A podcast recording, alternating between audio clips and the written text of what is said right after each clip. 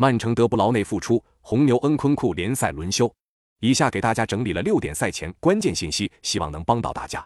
一、曼城首回合一比一战平莱比锡红牛，这其实跟当时中场核心德布劳内的缺阵有一定的关系。而本场比赛德布劳内可以出场，曼城又回到了自己强势的主场作战，其进攻能力显然会加强不少。二、曼城神锋哈兰德职业生涯五次对阵莱比锡红牛打进六球，包括三次梅开二度。他进球的三场比赛所在球队均净胜莱比锡红牛一球以上。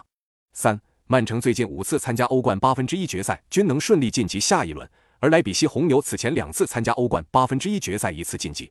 四、莱比锡红牛的克罗地亚中后卫瓦尔迪奥尔在双方首回合的交锋中打进一球，帮助球队战平曼城。他不仅防守出色，在定位球能力上面也很强，去年世界杯也表现惊艳，本场他的表现依旧很关键。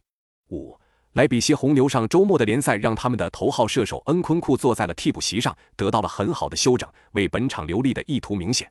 而他曾在2021年9月的欧冠客场对曼城上演帽子戏法。